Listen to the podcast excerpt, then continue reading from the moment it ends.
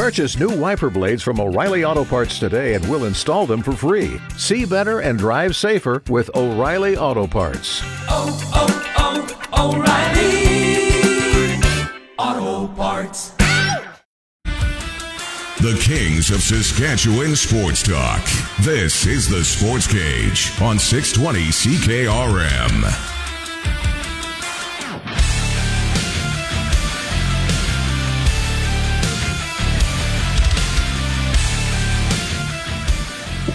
All right, time to talk about a team here on the Sports Cage. It's been pretty dominant all season long, so it's just rightfully so. We refer to them as the SJHL champions, the Battleford North Stars. Their head coach, GM Brayden Klimosko, joining me. How are you, Brayden? Good man, and you? Good. You got uh, understatement. You're good. What a what a season this has been. Um, where does this rank for you in terms of uh, hockey seasons, either as a player or a coach? You know what? They're tough to compare. Um, they're, they're all good. You know, the ones that you've had success, you know, as a coach or as a player, and you know, this is no different. You know, it's it's one of the top teams I've been able to be a part of. You know, and uh, yeah, it's it's special for sure. So, uh, is it tougher to stay like to be at the top basically all season, or try to keep uh, scraping and clawing to get to the top?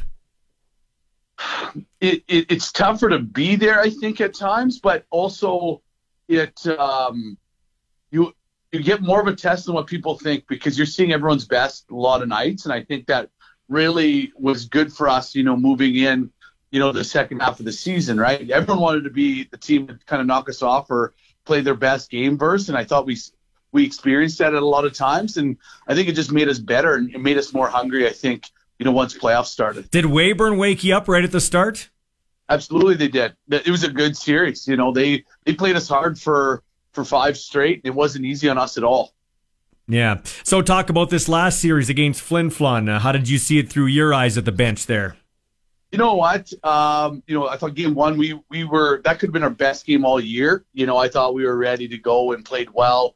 Uh, game two, I thought we started off really strong. Our our goaltender Josh Cote in the third, you know, kept us uh, kept us probably in one where you know, probably not a three nothing score. Game three, I thought we came out again pretty hard.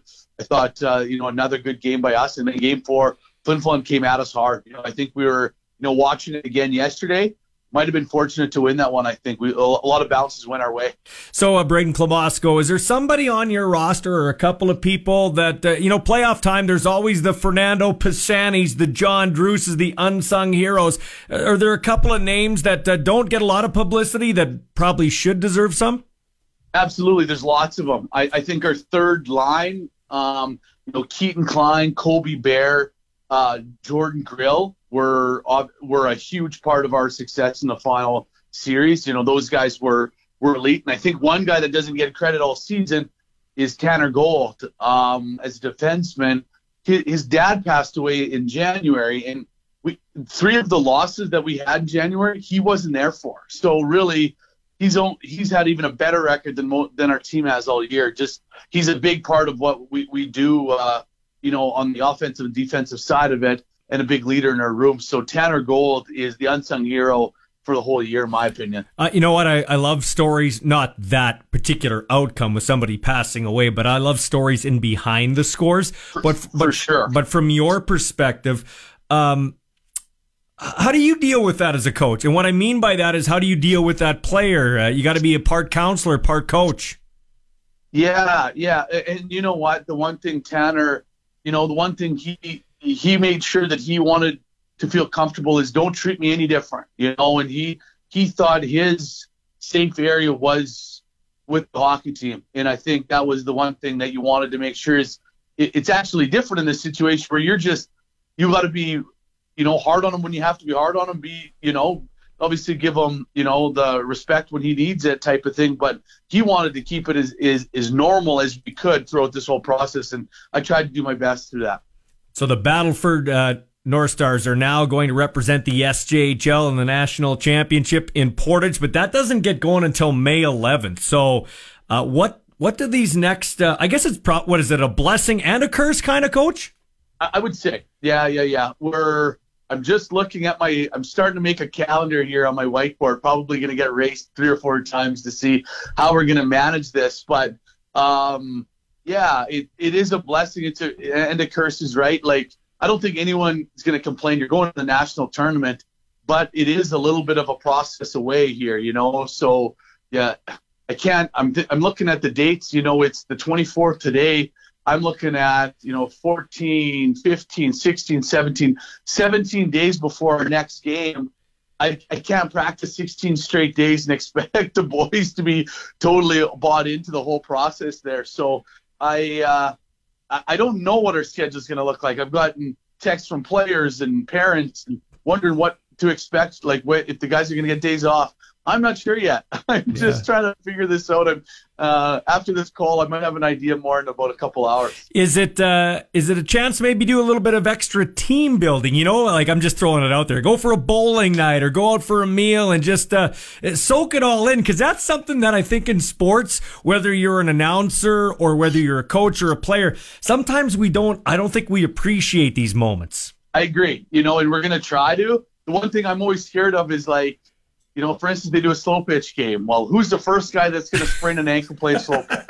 You know, or something like that. So you're you're always it's such a gray area of they got to keep busy and they got to have some fun, but you got to make sure that they're rested and not getting injured away from the rink either. Are you pretty healthy? We are. We we have been all, all year. I I can't I can't believe it how healthy we've been. It's everyone's like anyone that's ever won will tell you you got to get lucky as well. And we we've lucked out big time all season. Knock on wood that uh, you know we have been so healthy. Lastly, coach, will be will there be somebody you seek advice from that's been through something like this? Either a coach that's coached at the Memorial Cup, or you know, uh, or will you just lean on your past experiences? What are you going to do here for yourself? Lots, lots. I'm looking forward to meeting with my dad too. Yeah, he's been to three of them. Yeah, you know, he yeah, was yeah. assistant coach of the Broncos for three. You know, you know, pick his brain a little bit. Um, you know, uh, it's been a while since I've been there. You know, I was I was there in 08 and you know obviously yep. watched him in 09 and 12, but could used any kind of you know advice I can to my advantage. So there's lots. Dean Brockman I'll use. You know, um, you know, use a couple others that you know use Tartsy and and and Mike Reagan that both were there last year. That you know we I haven't had no one's experienced the tournament format that they have other than those two guys. So I've got nothing better to do. I might as well seek some advice from some other people. That's good. Hey, uh, Brayden, that's pretty interesting. Like you and Mike are close. Like uh, you just beat his team to go on to the championship. Some guys are like, I'm not helping you out. You, you know what? It just doesn't work like that. Like Greg's and I talked about it right after the game. He's like, go win this damn thing, you know, and, and that's, that's that's that's the cool thing about the SJHL is everyone's cheering for everybody. You know, at the end of the day, we want the what's best for our league. You know, if if I got to like if I have to, uh, you know, if I think a guy's a Division One commit from Flin Flon, I'm gonna come, I'm gonna promote him to schools. You know, and uh, understand we work together as a group here. It's only gonna make our league and our our team stronger. Well, it's where I started. One of my favorite leagues, the SJHL in any sport. Good luck, man. We'll uh, catch up with you as we get closer to the tournament, which feels like a million miles away. Enjoy the downtime or whatever you're going to do, okay? Will do, pal. Thank you. I'm Andrew Dawson from the 620 CKRM newsroom. Here is what's making news this hour. Regina police continuing to investigate a fatal crash that involved a pedestrian. This happened early yesterday morning at 13th and Garnet. That name of the person has not been released. The RCMP will give the public an update on the mass stabbing on the James Smith Cree Nation this week, uh, specifically the timeline of events on that tragic weekend in September of last year. And the federal government putting more teeth into its passengers' Bill of Rights for air travel travelers. The government says airlines are taking advantage of loopholes and uh, trying not to pay passengers. 620 CKRM weather, partly cloudy tonight with a low of minus two. Cloudy to start the day tomorrow, but we should see some sunshine by tomorrow afternoon. Southeast wind gusting to 50. Tomorrow's high is six degrees. That's your 620 CKRM 60 second news update. I'm Andrew Dawson. Time now for your sports ticker, and uh, we'll tell you tonight the NHL Devils at the Rangers. Uh, Devils trailing the series two games to one. They won the last one in overtime. Leafs did the same thing, beating the Lightning. I believe it was four to three, so they're up two games to one. It's the uh, Golden Knights at Winnipeg. No Morrissey, no Ehlers for the Jets. No chance. Golden Knights should win that one. And the Avalanche at the Kraken, up two games to one. No Valeri Nichushkin though. Nichushkin has left the team for personal reasons. He did so before game three, so they're not sure uh, what's up there. There's no other. Um, news. Moose Jaw Warriors are home to Winnipeg tonight. Ice trying to close that series out up three games to two. How about the Blades? They came back from three nothing down in the series, forcing a game seven. We'll have Les Lazaruk, voice of the team, on just after four o'clock. And I, Aaron Rodgers has been traded finally for draft picks to the Jets. And I have to say this: it's kind of funny on a day like today that Tucker Carlson and Don Lemon have been fired on the same day. Will they join forces and do a podcast? I doubt it. One guy will be very successful, bigger than he ever was, and the other guy will be Don Lemon. Each week, the Sports Cage highlights a coach making a difference both on and off the playing surface. This is the Coach of the Week.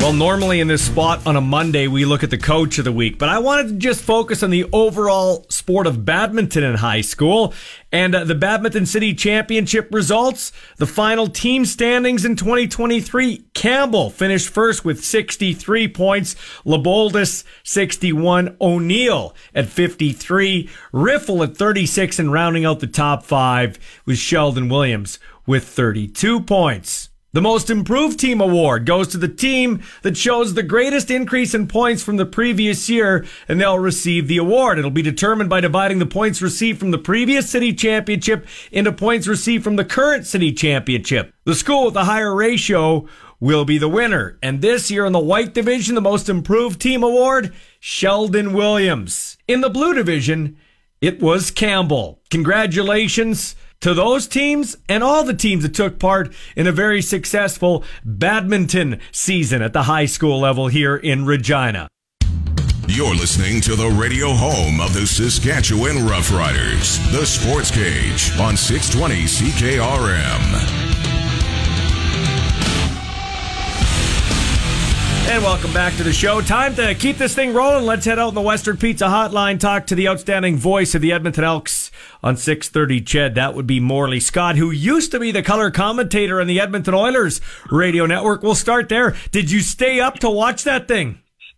You know, I did, Michael. I'm dragging today, though. My wake up call is 3:30 to get up to, to do the morning show, and I stayed up. Game. I was a probably in bed a little after 11. So yeah, it's a it's a tough day, but worth it. I mean, Friday night's game so entertaining, and then the way last night's game went, you know, the roller coaster ride was unbelievable. So I couldn't leave it uh, couldn't leave it without seeing how it finished. And uh, yeah, it was worth it because it was just a tremendous hockey game. That's what playoff hockey's all about, Yeah. right there. Yeah. Uh, the ups, the downs, uh, the goats, the heroes, everything was in that one. It was uh, it was just a fascinating night. Wasn't it? And uh, I'm on a uh, little uh, group chat with uh, my son and my uh, cousin, who's a firefighter in uh, in Edmonton area there, and we're all Oiler fans, and they were cashing it in when it was three nothing. I said, guys, we got the two best players in the world, and we've been hanging with them. We've just had some breakdowns. We're coming back, and then their tune quickly changed. But I'll tell you what, man, Jack Campbell, that was a five million dollar save right there. yeah, it sure was. It's funny how how the worm turned for him too. I mean, he's been on the bench since uh, late in the regular season when he had that. Uh, I think he had the shutout in Anaheim, I think, and, and played played really well in his last two starts. And then he's been sitting on the bench for the last couple of weeks, but uh, he did get an opportunity to play and. Uh, he shut the door, man. The second period, uh, what he stopped 17 shots in the second period, made some big saves to keep it within reach. And you know, the, the, to me, the NHL in those kind of games, it's all about the next goal. And he wouldn't allow LA to score the next goal. I mean, they get up, they get up four nothing or four one or or whatever the case may be, five two. You know, when they when they get start to build that lead, that's when you're in trouble. And he wouldn't allow them to get that next goal uh, to to to either get it to three uh, three goal lead or back to a two goal lead or whatever. So yeah, he he did his job for sure. And now. The water cooler talk. Uh, do they still have water coolers? I don't know. I don't know. Yeah, they the do. Office anymore, right? Yeah, they do. But now the talk the talk now is who starts in net tomorrow night, and Jay Woodcroft uh, was asked that last night, and uh, he uh, he took a pass on an answer. I imagine he'll take a pass on an answer today when he meets with the media. We won't find out probably till tomorrow morning during the game day skate. So, um, yeah, it's it's I, it's a tough decision. I mean, uh, Is I it? make a case Is it? start- Is it? Is it? I, I can make it- a case to start Campbell. I can make a case to go back to Stuart Skinner. So, uh, luckily, I don't get paid to make that decision, and it's all on Jay Woodcroft. I think the the second goal was uh, was Skinner's got to stop that, but I think uh, I think you got to go back to Skinner. I think you got to run him back. At least you know now Campbell can come in if you need him. Yeah, it's all about the now, though, man. I mean, uh, I'm kind of leaning towards going with Campbell um, because, like, Stuart Skinner had won one out of three games in this series. He was on his way to losing his third game in this series last night. Jack Campbell came in and got the win. I think you ride the hot hand. I think you ride the hot hand, and then see where it takes you. And and maybe they're going to have, you know, they always say you got to get you got to get two goaltenders going sometimes in the playoffs, and maybe this is this is the case. I, I can see them at some point maybe going back to Skinner in this series or another series if they win, but. I don't know. I think tomorrow I'd go with Jack Campbell. So uh, that's a memorable moment in Oilers history, right there. Could be season defining. Okay, that that that that whole game. But for you in the booth, was it Marchant's goal in Dallas? Yeah. Also, earlier in that series, the last time the Oilers came back from a three nothing Oh, yeah? deficit uh, in a game was that game that they also won in overtime. Kelly Buchberger, I believe, scored in overtime. Mm-hmm. Uh, the Oilers scored like three goals in the last five minutes of the third period uh, to tie the game at three. I think that was game five, I think, in the series. Uh, not sure. Memory's getting a little foggy Yeah. on that one, but yeah, uh, I know uh, Grier scored and Doug Weight scored, and I, I vividly though I do remember. Doug Weight scoring to make it 3-1. I think there's like four or five minutes left and he's looking up at the scoreboard and you can see it in his eyes like, let's go. We can do this. And they ended up coming back and, and tying it. And then, uh, Buchberger scored, I believe it was Buchberger or Grier. I'm not sure in overtime to win it. So that to me was, was kind of what on par with this game last night. Uh, but I mean, last night, that's the season right there for the Oilers. I mean, uh, the goaltending of Jack Campbell, the, the late goal of tied by Evander Kane, the winner by Zach Hyman, those three guys, uh, saved the series, maybe saved the season for the Edmonton Oilers. Yeah, and uh, just to replay because I just actually saw the replay of what you were talking about there. It was Weight on a on a weak little backhand. Then it was Kovalenko coming in. Then it was Grier, and then it was a Buchberger with uh, Grier uh, going by the crease there. That was uh, that was awesome. I love that. That was that was very memorable. Yeah, crazy. Hey, uh, Morley Scott, let's talk a little football here. The Edmonton Elks have, uh, you know, they've loaded up in the receiving core, no doubt about that. Um, are you know how do, how do you feel they spent their money in this off season? I think they've spent it where they need to spend it for the most part. Uh, they have uh, improved their receiving core, they've improved uh, their defensive backfield, and they've improved their defensive line. I think those are the three areas that troubled me going uh, into this season from last year, and they made the right moves with a lot of guys there. Uh, but I mean, uh, they certainly have given Taylor Cornelius the weapons. Uh, now it's on him to make sure he uses the weapons correctly and gets them the football. So yeah, I, I think they spent the money wisely, and I think you know, and and I, I feel kind of silly saying this because in 2021 I thought they'd made the right moves and we're going to be better. In 2022 I thought they made the right moves and we're going to be better. Uh, and uh, this year I, I feel the same way. But uh, I think the key, I think they were better last year, but injuries really hurt them more than anything else last year. Uh, I, I think they're, I think they're a pretty good team this year right now, and I think they're going to challenge for not just a playoff spot, but maybe a maybe a home game at second place. They have to, don't they? They're falling behind it as far as uh, es- uh, Elks and Oilers in that town now. It used to be Eskimos and uh, and Oilers, kind of running neck and neck, but it's uh, it's not a race right now.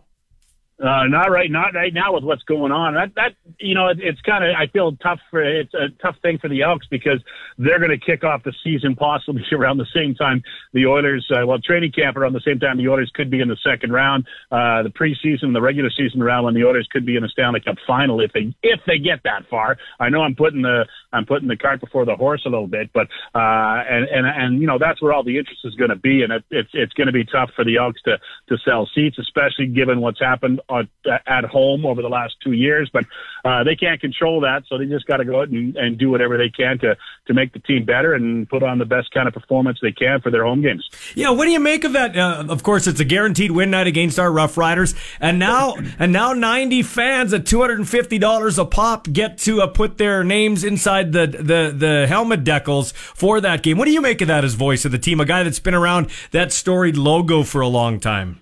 I, I think it's pretty cool, actually. It's a one game thing. And uh, for people who haven't heard, I'll, I'll try and describe it as best I can. They're going to put, uh, you can purchase a, cha- a spot on the double E uh, on the stickers for uh, for the helmet. So you'll have individual names written all over that. They're doing 90 45 on each side of the helmet. And then they're going to take those uh, stickers and uh, take them off the helmets along with all the other stickers that are on the helmets. And that means the, the Canadian flag, the CFL sticker that's always on there. And uh, also this year, the Elks are going to have a, uh, a sticker to commemorate uh, the, the death of Christian Saulsberry over the off season. So they're going to take those four stickers along with, uh, with the, with the Elks logo and frame it up nice for, for you. And then you'll be able to to hang that up in the office or in the fan cave or wherever you want to put it. I think it's a pretty cool keepsake. And really, when you think about what people spend for uh, for souvenirs and and for uh, sports memorabilia, 250 bucks is not that bad to have that kind of a thing hanging on your wall with with those stickers. And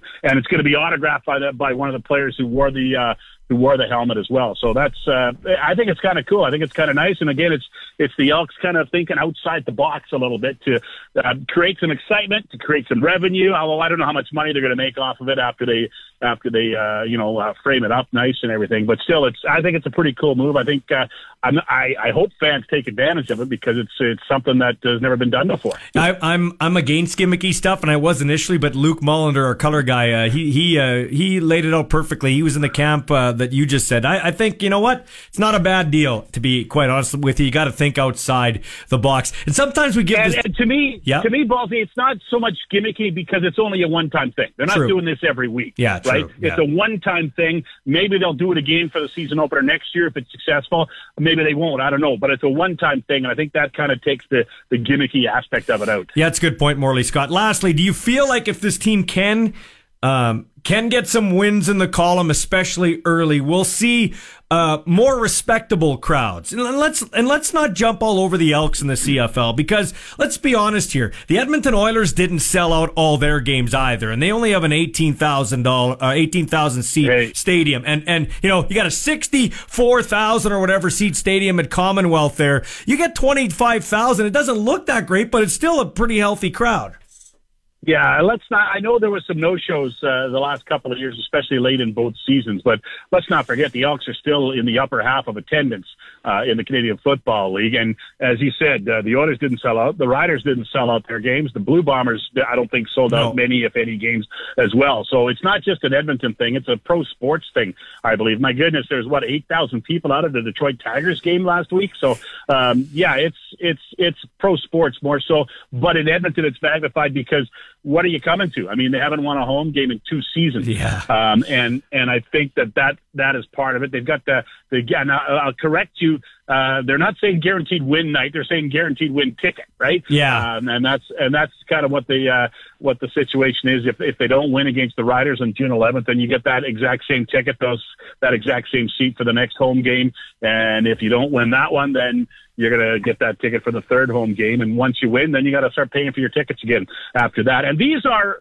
these seats, by the way, that they did this that they did this with, these aren't these aren't up in this upper decker thing. These are the the the high price seats. These are the best seats in the house. So uh, they have sold a lot of them too. I know. I was talking to Victor Cui just after a couple of weeks after they went on sale, and he said he was surprised at how many they sold right out of the gate, and I think they had to make more available a little bit later on. So it has been, uh, uh, you know, the opportunity to get some possibly some free seats are there. Although it, it's kind of weird for a fan, right? You buying a ticket, say I could get I could get free a free seat if my team loses, right? But you don't want your team to lose, right? So it's it's kind of it's kind of a rock and a hard place for the fan between his uh, between his heart and his uh, and his wallet. But that's uh, that's what the situation is. And good on the Ox for at least having some fun with it and doing something like not running away and hiding from uh, all these losses at home. And uh, you know what? If they win, I think if they win game one, I think it'll change the complexion of a lot of people when they look at the Elks, or even if they play well and have a good game against the Riders. Well, um, Morley, I um, you corrected me, and that's you're you're accurate with your information. But as the voice of the Riders, I'm trying to get people fired up here in Regina, saying, "Hey,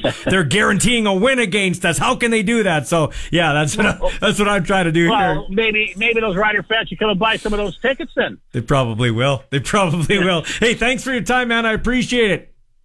Anytime, Baldy. Saskatchewan's best coverage of the Saskatchewan Roughriders is on the Sports Cage, right here on the mighty 620 CKRM. And on this Monday, all our guests come to you via the Western Pizza Hotline. Check your neighborhood Western Pizza for their pickup and dine in specials. I'm Michael Ball, along with my backup producer and my sidekick in the sports department, Blaine Weiland. Sean Kleisinger is in England honoring his, I believe it was his grandfather that passed away, and his grandfather always wanted to go watch soccer in England, so he's going to watch Premier League soccer, so that's cool. He's uh, staying at a couple of uh, hostels, he said, and just uh, going to watch soccer. He likes doing it all by himself, man. Yeah, that's cool. I, I, you know, I'm not a big soccer guy myself, but you know, going up to watch one in in England would be pretty cool. Yeah. So Aaron Rodgers has been traded. He's been shipped from the uh, Packers to the New York Jets. We talked about this. Zinger and I speculated on this in college. Aaron wore number eight. It would be kind of sacrilegious for him to take number 12 because that's Joe Namath's, although Namath said he could have it. And it would be stupid for him to actually totally follow Brett Favre and wear number four, which was open to. So he, uh, as it is, it's ridiculous. He's following the path of Brett Favre. Does he go to Minnesota next? I don't know. But he's going to wear number eight. Basically, what it comes down to is they get a first round pick, they switch a bunch of picks, and then if he plays 65% of the snaps or more, then the Packers get another first round pick. Otherwise, it's a second round pick. Well, So it's a second round that becomes a. it's a second round, but it becomes a first round if That you get first one- 65. that Um, first, sorry, yeah. it's, it's two second rounders, but one Yeah. of them becomes a first round. Yeah, so there you go. So that's basically what it comes down to. Actually, it's funny. I was uh, I was thinking about this. I was looking. I was trying to do a CFL spin here. Okay, um, let's look at some of the big quarterback trades in the CFL. Remember, 2007, Kerry Joseph. The Riders sent Kerry Joseph and a third round pick in the 2010 draft to the Argonauts in exchange for offensive tackle Glenn January, defensive lineman Ronald Flemings, Toronto's first round selection in the 2008 draft, the Toronto's second round pick in the 2010 CFL draft because he couldn't. They, they didn't want to pay him as much Yeah. money, right? I remember that. Yep. Oh, people were. He was mad. Fans were mad. Eric Tillman, the guy who traded Kerry Joseph and Ricky Ray, as a matter of fact, out of Edmonton to Toronto. Um, June 7th, 2003. Now, you remember this trade too, probably. Lions trade quarterback Damon Allen to the Argonauts in exchange for a second round pick in the 2004 CFL Canadian draft. The third round pick in the five draft. The CFL's all time leading passer goes on to beat the Lions in the 2004 Grey Cup. That's the one where Jason Clermont of Regina was named the outstanding Canadian in that game. It was in Ottawa, if you remember yep, correctly. yep. And then, of course, the uh, Renegades would fold after that. so, uh, yeah, that's interesting. And that was a he had predicted. After they won the East Final, we'll be playing the BC Lions in the West uh, or in the Grey Cup because they're going to win the West Final, and uh, they did so and uh, played the Saskatchewan or played the um, Toronto Argonauts and 42 year old Damon Allen, which was pretty impressive because like he wasn't a stationary like Tom Brady guy, you know what I mean? Where Brady is just there, gets rid of the football. Like Allen was running around using his legs at 42. His pretty good feet there. Yeah, it's kind of. I almost kind of forget about how Damon Allen played well into his 40s. Yeah, and then like you said, he's not like a stationary quarterback like Tom Brady. He's a very mobile quarterback through his days. BC Lions traded quarterback in February 28, 2000, Khari Jones and a fourth round draft pick in the 2000 CFL Canadian draft to the Bombers in exchange for offensive lineman Chris Perez, a backup until that point. Jones would lead the Blue Bombers to a berth in the 2001 Grey Cup. Uh, he was named the most outstanding player uh, in the league that year, but of course his Bombers at 14 and 4 would lose to Wally Buono, the vaunted Marcus Crandell led Calgary Stampeders at the Big O. You remember that one? Yeah, they were what seven and nine or no? No, they were eight and ten. Eight and 10, yeah. And the other guys were fourteen and four. That's the only Grey Cup I ever missed. I never watched that game. I never watched it in replay. Just saw snippets here and there because uh, Rod Pedersen was the voice of the Pats and the Riders at that time, and he started out west on the trip. with the Pats, and then had to fly to go cover this first one of his first Grey Cups as the voice of the Riders uh, with the Sports Yeah. Cage, and so I had to cover and be the I was the backup Pats play by play man. So I had to cover the rest of the trip. The Pats got a point in every one of those every one of those uh, games on the trip with Bob Lowe as their uh, head coach. Yeah, and I remember I remember the Marcus Crandell game where the, the Stampeders won, and just the whole nature. I remember of thinking, you know, of a team dominating the entire season and just losing the just comes down to one game. January 28th, 1993. This was a blockbuster. The Eskimos traded the most outstanding player in 89, uh, uh, Tracy Ham, defensive backs Enos Jackson and Travis Oliver, slot backs Craig Ellis and Ken Winey, fullback Chris Johnstone, linebacker John Davis, D lineman Cam Rousseau, and a draft choice to the Argonauts in exchange for quarterback Rickey Foggie, slot backs DK Smith, uh, JP Izquierdo, wide receiver Eddie Downtown Brown, cornerback Ed Berry, defensive tackle Leonard Johnson, defensive back Don Wilson, and linebacker Bruce Dixon. The 16 player deal is the biggest in CFL history and provides the Eskimos with the nucleus for the 1993 championship team because they went on to beat the Hamilton Tiger Cats in the, uh, or sorry, they beat the Winnipeg Blue Bombers in the Grey Cup in Calgary, the 1993, sorry, the, uh, yeah, wait a minute. The 93 Eskimos beat the 93 Blue Bombers, I believe, in the uh, in the championship game at McMahon Stadium. That's how it went down. I don't think 16 players got traded at all last year combined. that- you don't really see football trades. That was a big one. And then this one was a big one. Now, Matt Dunigan's played on a lot of teams, but Dunnigan, then the BC Lions quarterback, traded to the Argonauts in exchange for D tackle Gerald Bayless, who was a killer. Quarterback Rick Johnson. He also played for the Stamps. Linebackers Willie Pless and Tony Visco. Slot back Emmanuel Tolbert, the former rider. And safety Todd Wiseman. Dunigan would lead the Argos to a Grey Cup title in 1991. That was the beer can game. Remember when Rocket Ismail's Yeah. running down the sidelines in the frigid uh, Winnipeg uh, stadium there? And uh, it was against uh, Danny Barrett and the Calgary Stampeders. I remember that one. I remember that game too. That's probably like the first Grey Was Cup that the first one you remember? Remember, probably yeah. That I remember watching. Yeah, I would say that was '91 with Ishmael running back that returned again in Winnipeg. And this one was a big one too. I was uh, I had just turned 11. I remember that. Uh, just getting into my CFL fandom. Uh, Tiger Cats traded quarterback Tom Clements, who had a cup of coffee here with the Riders, to the Blue Bombers in exchange for quarterback Dieter Brock, a two-time CFL outstanding player. Brock always wanted more money in Winnipeg. Uh, Clements didn't like Saskatchewan because they didn't have an O line that was like they had the makings of a good young O line with Poley and Aldag and Yellowbrin, but they couldn't keep him up for any more than a second. So he wanted to get the hell out of here. Um, Clements would tell me on a Where Are They Now that he didn't know about the trade until he tuned into late night sportscast in Hamilton that he was traded to Winnipeg. What was interesting about that is in 1984, so Dieter Brock would quarterback the Hamilton Tiger Cats against Tom Clements and the Winnipeg Blue Bombers with my buddy Cal Murphy coaching there at a frigid Commonwealth Stadium. And Clements and the Blue Bombers would. Uh, it was a close game for a bit, but then they would run away with it on the Hamilton Tiger Cats. You wouldn't remember that one, but that was uh, that was an all time trade too. No, I I was born, but I don't. I I did not. I can't recall that one. I was born, but I can't recall it. Hey, uh, 936 6262 if you want to text in or call that number locally, 1 767 0620. All our guests come to you via the Western Pizza Hotline. We got some great guests coming up in the 4 o'clock hour. Les Lazaruk will join us from the Saskatoon Blades Radio. The Blades are back off the mat. They were down three games to none. Now they're going to a game seven. That is outstanding. Uh, Peter Loubardias will join us after 4.30. JC Abbott from Three Down Nation. And of course, every Monday, Coach Craig Dickenson joins us just after 5. This is the Sports Cage on 620 CKRM. 620 CKRM is proud to be the official radio partner of the Saskatchewan Roughriders and your home for the hottest sports talk anywhere. This is the Sports Cage with your host, Michael Ball. And away we go, hour number two, corner of 12th and Rose in downtown Regina. I am, as Al Murdoch, voice of the Vancouver Canucks inside their rink, the public address announcer and voice of Saskatchewan. Well, we are the voice of Saskatchewan, but he's the voice of us.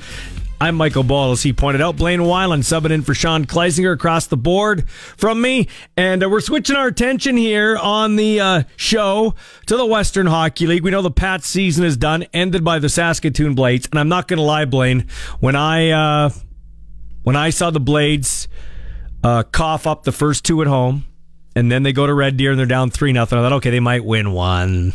They they might win one. Oh, okay, they got two, but they're gonna get. That's it. She's done in six. We're going to a game seven. Yeah, especially you know after they dropped the first two against Regina, and they Yeah. were very close to dropping Game Three here in Yeah. Regina as well. Yeah. Yeah. Back to back series like that. I actually hate the Blades more than I hate the Warriors. That sounds bad, doesn't it? I hate the Blades more. Ah, see, I grew up in Blade territory all Yeah. my life, so I can't say I hate the Blades, but I understand the, The only thing I rivalry. like about literally the only thing I'm trying to think here before I say this. Yeah, I can think I can say that. The only thing I like about the Blades is Les Lazaruk, and he's joining us right now on the Western Pizza Hotline. Hi, Les. You're, but you're the only thing I like about the I, I feel honored to be the only thing you like about the Blades in Yeah. Saskatoon. Yeah. Ballsy, when it comes to Regina, of course, it's probably right back at you with regards to that. Winnipeg West, as far as I'm concerned. and I know because I'm from Winnipeg, so I know what my hometown is like. And you're just a smaller version of Winnipeg, and that's not all that great. Yeah, well, we both, we both, we both, Les, we both, Les, us in Winnipeg don't have an NHL team. That's true. oh, uh, hey, you're just lucky that the Oilers got what they got last night. At least you can't whine anymore about the uh, high stick. Les, because Les, the- that was- a phantom trip in there last night that somehow allows the Oilers to score Wow. a power play goal. Thanks. my goodness. Thank God we got one because you cannot tell me, Les Lazaruk, even with your thick, thick telescopic glasses like mine, you can't tell me that wasn't a high stick. What did it hit? L.A. fog? L.A. smog? yeah. That was a high stick, man. Hey, speaking of your Jets, they're in tough. They're in tough now with Morrissey and Ehlers uh, on the shelf. Well, they've had Ehlers out the entire Yeah. time. Morrissey being out's a big one, and uh, it, yeah, they're really in tough. I mean, they made that huge comeback on Saturday from four-one down to tie it up, force overtime, had the chances in the overtime, and end up losing on a bad bounce. Uh, the defenseman trying to go through the middle rather than along the boards, uh, off a skate in front to a guy who one times it in.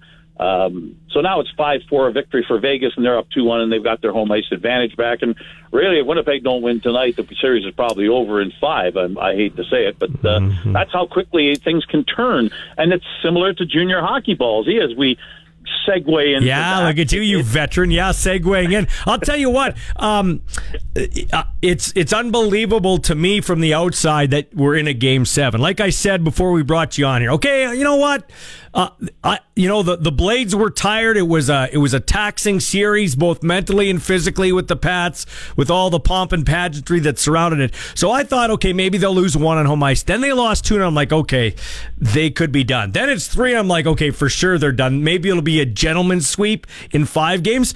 From your vantage point, the veteran you are, how shocked are you? This is going to a game seven.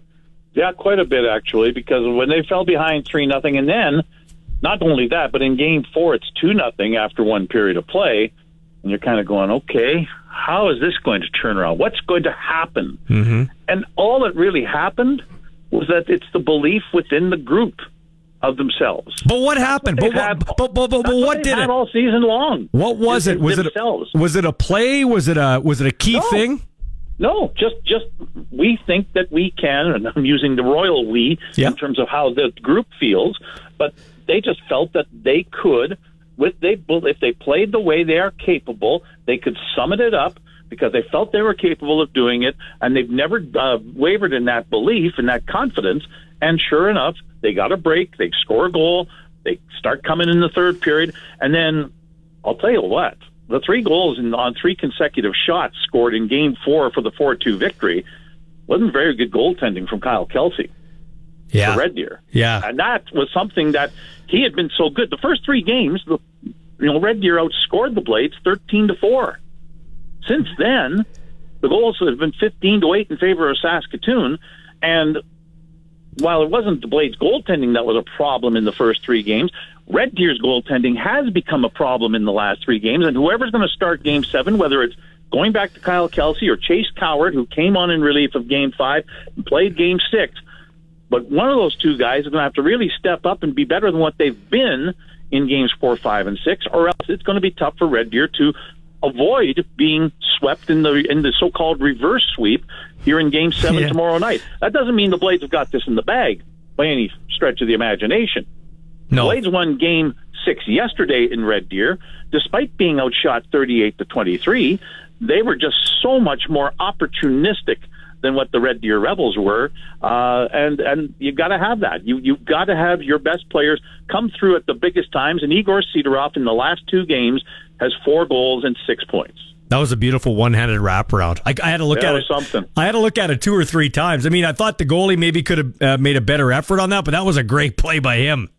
Well, I think the goalie's going. There's no way he's going to be able to raise it with one hand, and he does. Yeah, That's the crazy thing. That goes more than halfway up into the net Yeah. from one hand. yeah, it was great. And the other thing that was impressive, and I, I hope NHL scouts are taking notice of this guy, is that he's able to ward off a much bigger guy in Ben King with one arm, with one hand on the stick, and score the goal like that.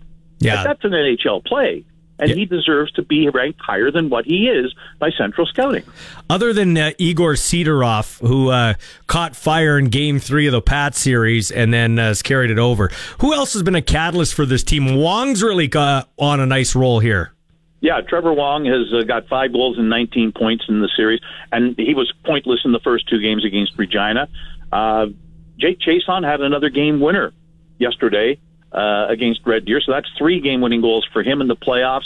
Uh, Tanner Molendyk, uh, another you know high-ranked person by Central Scouting, Yeah. 28 in the final rankings, scored two goals in uh, Game Five, and I mean that's that's huge for him to be able to come out and have a little bit of a coming out party offensively in the playoffs to get noticed by scouts. So. Uh, Aidan De La Gorgendiere continues to quarterback a power play that is running at about 40%. So uh, those are the types of people. Brandon Lisowsky has been big. Uh, they've, they've, they've, they spread it around. That's the beauty of the Blades is that they've got that depth.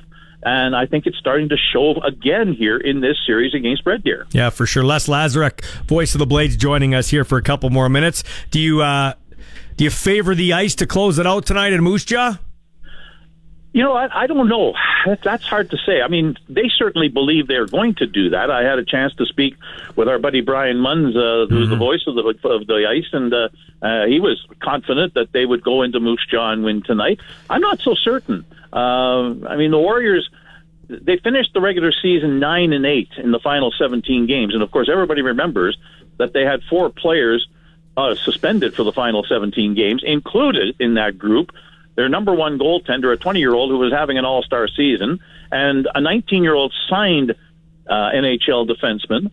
And they, they were without those guys, and they struggled. They stumbled a little bit down the stretch. Now that they have them back, they're difficult. They're difficult out. They've got a good, solid defense core. They've got good goaltending, and they've got some snipers up front with Jagger Firkus, Brayden Yager, uh, Atley Calvert. I mean, that that's a good team, Moose Jaw. I don't think they're done quite yet. I wouldn't be surprised if there's a game seven Wednesday back in Winnipeg. You are all knowing when it comes to the Western Hockey League. So when's the last time a team's come back from three nothing down the way the Blades have done? It's only happened two previous times, Ballsy. It was in 1996. Spokane came back from 3 nothing down and ended up beating Portland 4 3 in an opening round series. And then in 2013, the Kelowna Rockets came back from 3 nothing down and knocked out the Seattle Thunderbirds in seven games. So it's happened in the Western Conference. It's never happened out on the prairies. How are you feeling? You think it's going to happen?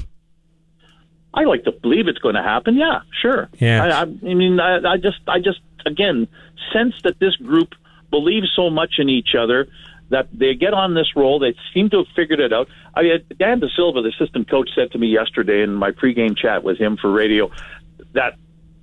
And then and here's something again that the Pats fans can uh, maybe take some consolation in is that after that first round, you're changing styles drastically. Mm-hmm. I mean, the Pats are going to play more of a game similar, fast game like the like the Blades will, with and with all the star power that they have.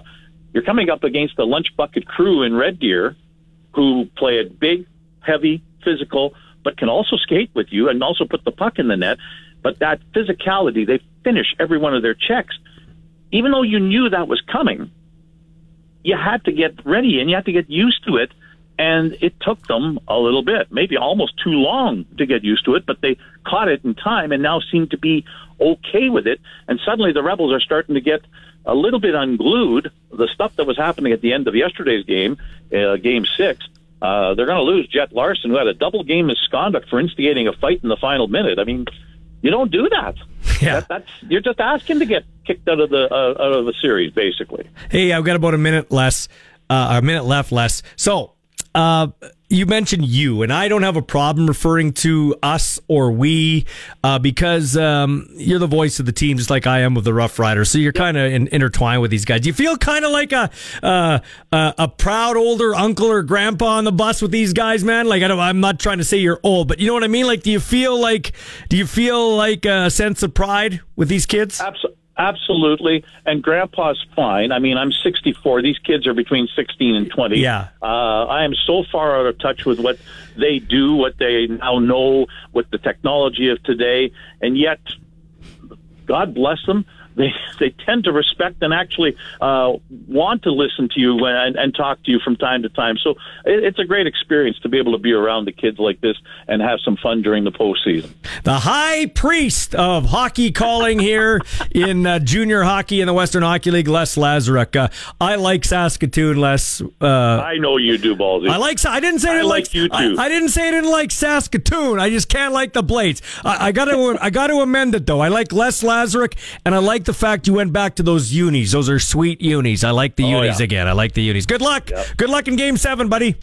Bless you, Ballsy, from the High Priest, and uh, we'll talk to you soon. Love it. Take care. We'll be back with more of the Sports Cage in a moment on 620 CKRM. Nobody covers your team like our team. This is the Sports Cage on the mighty 620 CKRM. As always, our clutch performers brought to you by Nick Service in Emerald Park, your local Massey Ferguson Challenger, RoGator, Gleaner, and Fendt dealer. Call 781-1077. Our clutch performer, well, there's two. Jack Campbell, who was signed by the Oilers in the offseason for five million bucks a year, but's been a backup most of this campaign, comes off the bench to start the second period after the Oilers were down 3 0 in LA. Campbell stopped 27 of 28 shots, including this unbelievable save on Arvidsson who had a breakaway to save the Oilers season. and Yamamoto out there together with Nugent Hopkins. A chance. Arvidsson's in. Campbell with a fabulous save as he used his left pad to stop that puck. For the third time in the series, the teams went to overtime and Zach Hyman finally showed up. In overtime, deadlocked at four. Edmonton has never led. Hyman left wing for the win. He shoots and scores. Zach Hyman. This game is over. This series is tied. Five four. Edmonton in overtime. Thanks to 630 CHED in Edmonton and Rogers Sportsnet for the audio. A massive 5-4 win for the Oilers. And they head back to Edmonton deadlocked at two apiece for game number five tomorrow night. All right, yeah, that's a great call by Jack Michaels on Sportsnet. By the way, it's 30 years ago today, Blaine Wyland, that we. Can you put my audio up here on this computer? Do you know how to do that? Do you know how to pull the audio up on this computer? No, you don't. Okay. It was, remember, remember, remember. What was the guy? What's the guy's? Uh, what's the Buffalo say? Uh, Jeannot? Rick Rick Jeanneret. Jeanneret. Rick Jeanneret. Mayday! Mayday! The Buffalo goal by uh, Brad May against the Boston Bruins 30 years ago comes in and uh, yeah, the Mayday goal and then just absolutely celebrates, skates away from all his teammates. yeah, a classic of the old odd Mayday, Mayday. All right, so let's get to this. Aaron Rodgers has been traded by the Green Bay Packers finally to the New York Jets. And I'll tell you what, is it Brian uh, Gutekunst? He's the the GM of the Packers. He did a great job, man. Check this out. So the Packers get a first round pick swap in 2023. They get the higher pick from the Jets. They get a high second round pick in 2023, uh, a likely first round pick in 2024. At worst, a, a high second uh, if he plays 65 percent of the snaps, which he will. A $60 million financial obligation is off their books, all for a guy who was never coming back anyway. Let's be honest. He was either retiring or getting traded. Yeah, he wasn't coming back. I agree that I agree that they got some good compensation, but they got to turn those draft picks into su- into some substance. Well, you're right. Draft picks are like games in hand. Who cares if your team has five games in hand if they lose them all, mm-hmm. right? Yeah. So you're right about that. But given the landscape, now it'll be interesting to see what Jordan Love can do. Packers could be the Packers of the early '80s when they sucked. Remember the Lynn Dickey era? You probably wouldn't, but there were before Favre got there, before the Magic Man, Yeah. they were terrible for years. That division is really interesting uh, going into this season. I mean, now teams people are talking as like the Lions and the Bears are kind of the the favorites almost in that Yeah. division. I mean, it it's upside down almost going into the next season. Yeah. Okay. So let's go here. Let's talk here for a second. I want to. Um, I want to give you a little quiz here, okay? These are the quarterbacks that have thrown 50 or more touchdowns at the age of 35 or older, Blaine. Let's see if you can get some of these, okay? This guy played, had 349 touchdowns, played for New England and Tampa. Tom Brady. Yeah, okay. This guy played for New Orleans Saints. He did it in 2020. Drew Brees. Yep. This guy played for the Packers, Jets, and Vikings. Brett threw- Favre. Yeah, okay, that's good. this guy just got traded by the Packers. Aaron Rodgers. 162, yeah. This guy uh, played for Houston, Minnesota, Seattle, and Kansas City. 157 touchdown pass. He also played in the CFL. Warren Moon. There you go. This guy, uh, 140 touchdown passes, played for Indy and Denver. 2015 is the last time he played. Peyton Manning. There you go. So once again, you're doing very well. These are the quarterbacks with 50 or more touchdowns at age 35 or older in a season. Okay. Uh, this guy played for Pittsburgh. Ended in 2021. Ben Roethlisberger. There you go. Uh, this guy played for the Denver Broncos. Ended in 1998. John Elway. This guy played for the Jets, Cowboys, Patriots, and Carolina. Ended in 2007. Jets, Dallas, New England, Carolina. Ended in 2007. Jets, Dallas. Carolina. Mm. Vinny Testaverde. Ah. Vinny, we'll give you one more. Carolina, that's I'll what give threw you. me I'll off give of you him. one more. Okay. Oakland, 2004. Who was an MVP that year? Rich Gannon. There you go. There's a bunch of other ones. Uh, I'll post it later, but there you go. Good job, Blaine. When we come back, Peter Loubardias will join us. It's the Sports Cage on 620 CKRM. Our house is your house. Welcome inside the Sports Cage on Saskatchewan Sports Radio, 620 CKRM.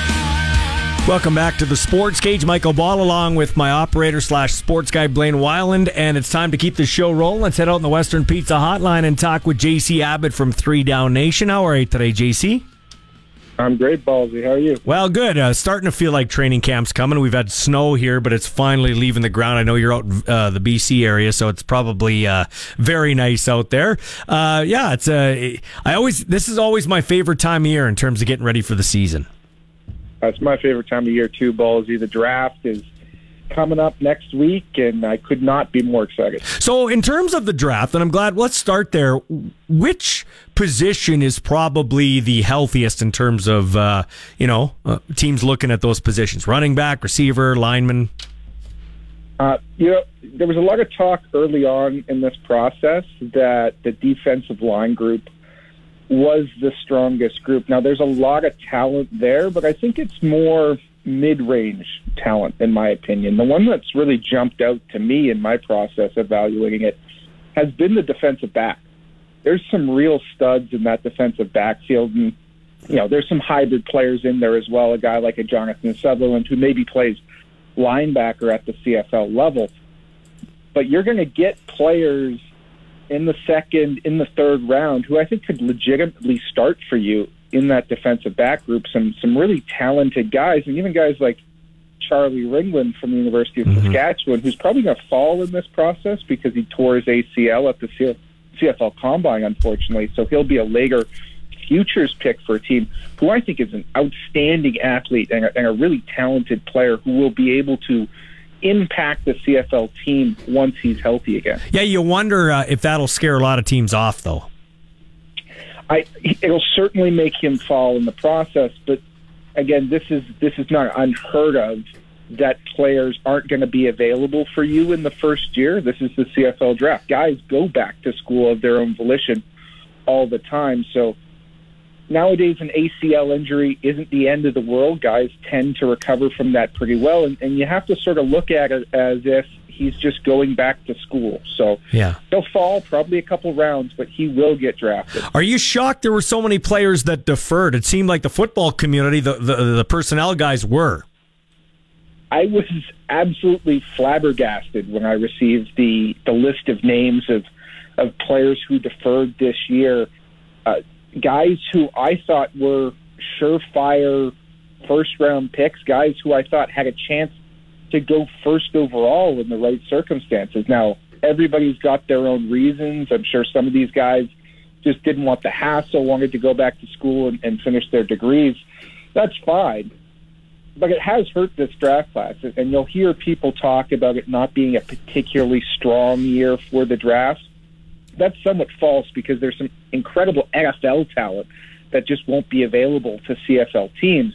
But it's also not true because a lot of the talent that would have been in this year's draft has chosen to go into next year. So you're going to see a loaded draft class in 2024 full of guys who would have been first round, second round, third round picks this year who are going to be in that same situation next year. Here, uh, JC Abbott from Three Down Nation joining us here does great work over there. Uh, but here's a bigger problem. Uh, you know, you just think about some of the guys that, uh, you know, Nick Summit comes to mind, or Matlin Riley, or Mason Nias, or uh, you know, there's a there's a bunch of them that just have decided that they're going to go do something else. So I wasn't as shocked. Like, you know what? It's not like they're turning down big, big, and no disrespect to the CFL. I love the CFL, but what I'm saying is, it's not like you're turning down a sure shot in the NFL and millions of life changing dollars. That's that's absolutely fair, Baldy. And there are some players who I thought uh, would have been very good players in the CFL who have chosen not just to defer but but to retire entirely. Uh, the guy who comes to mind for me is Elliot Beamer, the fantastic center at the University of Western, who I think moves just like a knife through butter. He's he's an absolutely incredible blocker, but he chose that that football wasn't path for him. He's going to step away from the game and move on to other things, and and more power to him. Uh, but the thing that surprised me about deferrals is this isn't like the NFL where if you declare for the draft, you're not allowed to go back to school. You have burned your eligibility. You can't do that on mm-hmm. scholarship and play for your college team. You can still play out your fifth or fifth year, even after attending a CFL training camp, even after being on the practice roster for a period of time during the season. So there's no real reason in my mind why it would benefit a player to defer from the draft entirely, particularly if they're already a guy who's getting top of the draft class. Very good point, man, and it hits home for me. Like I, I, I, I talk about my son a lot, not just not because I'm proud of, not just because I'm proud of him, but because it, like I'm a parent going through this, not just a, a an announcer. And I'll tell you, like he's got two years left uh, until he gets drafted. He can play three, but he's got to be sure maybe that he's going to get drafted because he'll be done his first degree coming up here right away, and then he's got to decide. Because if you decide don't get drafted, you can't go back and play at UND. You're done.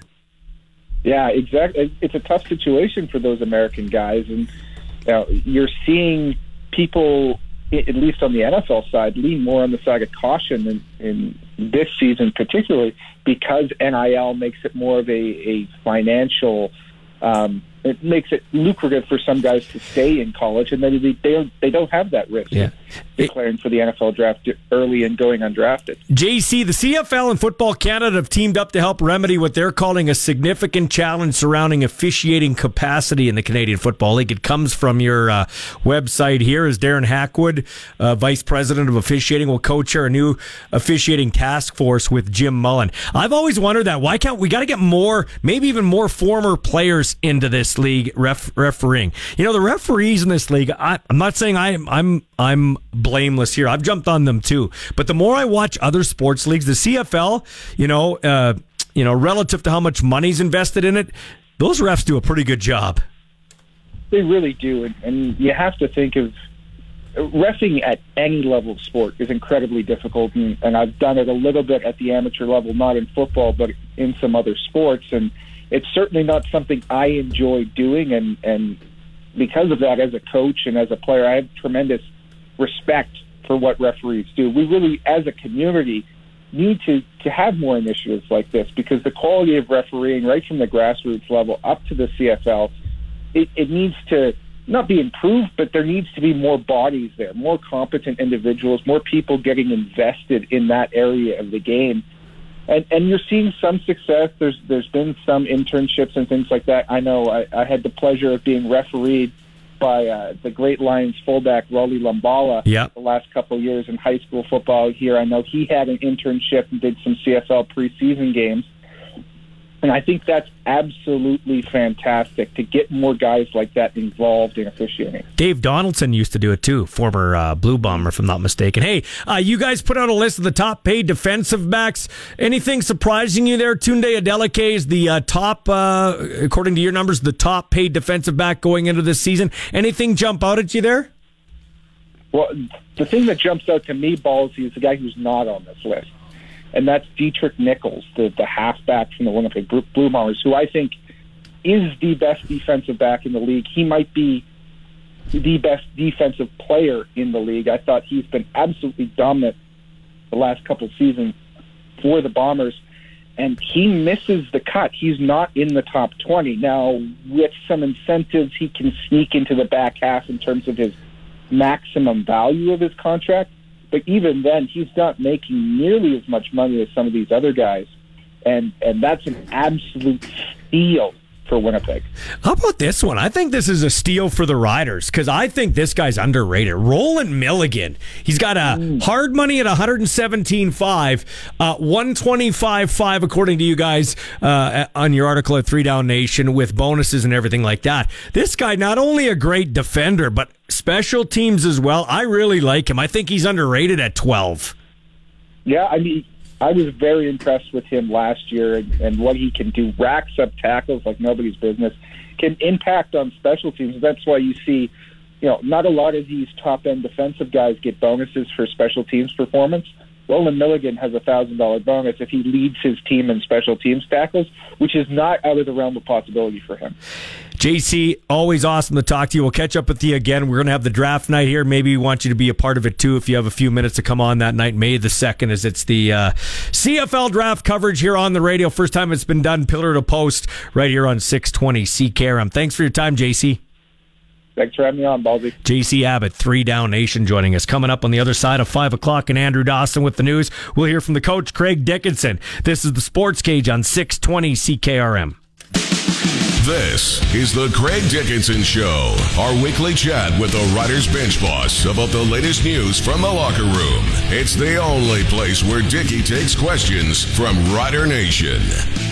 Uh, yes, and we're going to tell you that it's brought to you by our good friends over there at McDougall Auctioneers. So um, when you're uh, ready to uh, buy or sell something, make sure you check out McDougall Auctioneers. Get fair market value for all your assets with an online auction through McDougall Auctioneers, McDougallAuctions.com. Coach Craig Dickenson joining us.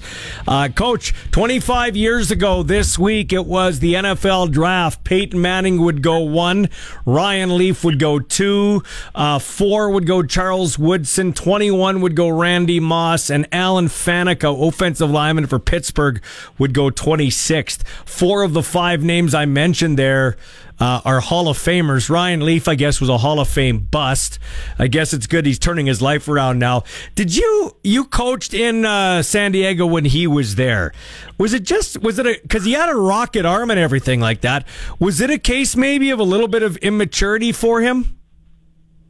Well, here's here's the thing. I actually know Ryan Leaf. He grew up about six six streets north of me in Great Falls, Montana. So I've I've known Ryan since he was really a young kid. Came out of the same high school as I did, and, and grew up same town. And I think it was a combination of a lot of things. Um, super talented guy. I think he, he worked hard, and he had he had everything everything I think you need to make it, but just a combination of being one on a team that wasn't very good and having really a lot of expectations thrown on him early on, and it just didn't work out for him. But uh, I'm su- super proud of the guy. He's really, I think, uh, found his calling in terms of uh, being a, broadcaster and also really reaching out to young men and motivating them and trying to trying to guide people and, and really uh, share his story. So really, I think it's it's um, it's sad it didn't work out for him as well as we'd have liked as a player, but I think he's doing doing a lot of good work right now uh, in his in his older years. Goes to show you uh, the CFL or the draft in general. Any draft could be a crapshoot, right? Like you, you, this is a surefire guy, and and then and then he falls. Maybe not to the extent of a Ryan Leaf every year. And then guys you think might just be coming for a camp buddy, or we'll take that guy actually uh, do something and do something impactful, like a we we brought him up before in the past, a Jayden Dalke. So it is it is kind of a crapshoot these drafts. Yeah, it is. You know, you do the best you can, and we try to try to make it as as precise as we can make it. But the reality is, a lot of it comes down to uh, the work the player's a- able to put in and willing to put in once he does get into your into your building, and, and then a little bit of luck. You know, if he's in a place where he gets an opportunity to play and he plays well early, all of a sudden his confidence grows and he and he turns into a pretty good player. If, if he's at a place where maybe he doesn't get a chance to play early, or he's thrown out there early, maybe sooner than he should be, and he loses confidence, and his, his career can go a different way. So you're right. The draft is uh, is a crapshoot in a lot of ways, but we do put a lot of work into it, and we try to make sure we do as good a job as we can. Best position or best player? What do you guys do? What's your mentality going into this draft? Well, we are always best player, but at the same time, we have to be realistic in what we're doing. You know, we dress five on offense, and we dress two Canadians on defense. So we want to try to find the best player, but the best player that also fits what we're trying to do ratio wise. Mm-hmm. And so, what would be the best? Uh, I know uh, you're the guy that coaches them up, but you've said in the past that Jeremy, Kyle Carson, they let you uh, very much be in the in the mix here when it comes to picking the ingredients. Uh, from from your knowledge of it, what would you say is the best positional group from what you saw at the combine and going into this draft? I think the defensive line's a pretty solid group. Uh, and I also think the defensive backs are a good group. Those would be my two position groups that I think have the most depth and maybe the the the uh, the best quality players, specifically at the front end. All right, so uh, coach, uh, what's it look like for you right now? Uh, you know, as we go to the draft and getting ready for training camp, what what does it look like for you, the head coach of the Saskatchewan Roughriders? Yeah, lots of draft work, Michael. Lots of draft work. We've had meetings pretty much uh, three three to four days a week for the past uh, month, talking about position groups. We're going to sit down uh, starting on Wednesday and have what we call mock drafts, where we'll have six or seven guys on the call, and we'll each be involved on a team, and we'll pick pick the draft the way we see it going. You know, it's a it's a fun way to to do a little exercise and, and to see if the guys that you like might be there when you when you think they will be sometimes you'll do a mock draft and you may have a guy earmarked as a second round grade and he's gone in the first round or uh, or he sticks around till the fourth. So that that'll be what we're doing this week. Uh, that is a lot of fun, by the way. Once your grades are all in, you get a chance to to kind of uh, play GM for other teams and try to anticipate what they're going to do. And then and then the other thing I'm doing a lot of this week is just getting schedules finalized, making sure we got our practices organized and ready to go for camp because camp's right around the corner. Yeah, now I know the NFL and the CFL, two different entities, uh, money and everything. When it comes to the hype of the uh, draft, although I think we could do a better job. I think we could. I picture one day. I'd love to see it where.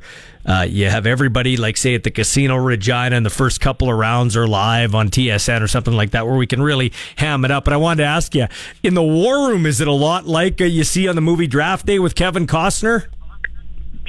I, I think it is. You know, I got I'm gonna have to guess a little bit. You never watched I've it. Never actually seen that movie. What do you do? What it. the hell do you do? You you don't have to fight with anybody for the remote control or nothing, and you don't watch anything. Hey, I don't watch those. I don't watch TV. You know how I am. I know But, it's uh, crazy. I don't think it's quite as dramatic as in that movie Draft Day, but there's a lot of moving and shaking going on, and uh, and you'll get you'll get calls for teams that are interested in maybe moving up. Uh, but in the CFL, there's not a lot of trades that happen. I, I wish there'd be more, to be quite honest. Uh, I think it'd be a lot more exciting, but most of the time, teams just pick where they're at and uh, and see who's available. But you never know. There's always there's always uh, the occasional trade, and maybe this year will be one of those years where our phone's ringing. Uh, we'll see. Coach, um, I'm not going to sit here and say I haven't been critical of the officials. That would be an outright lie. But the more I watch other leagues, NBA, NFL, and NHL, for for the money that is invested into our officials, uh, you know, relative to those other leagues, I think our officials do a great job, and they've actually just uh, uh, looked into getting into uh, now a, a situation where they're going to, um, well, the CFL's invested money in amateur football, but uh, the, the they're looking now. Canada, Football Canada, and the CFL teamed up to help remedy what they're calling a shortage of officials. I, I you know, that's something we we overlook sometimes. We need officials to play these games. I think our officials, by and large, do a pretty solid job.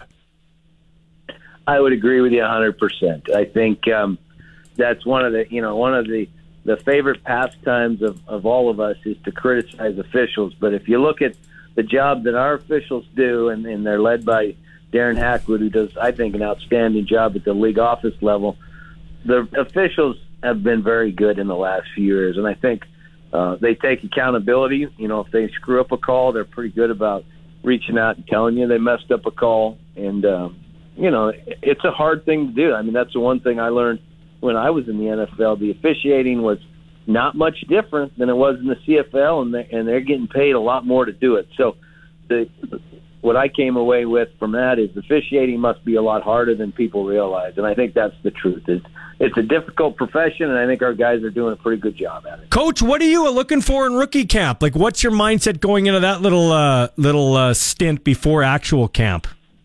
That's a fun time because you give it it gives you a chance to just install your base your base systems on OD and special teams, and then really we're just looking to see if there's some guys that stand out. You know, one group that I'm really interested in is the offensive line.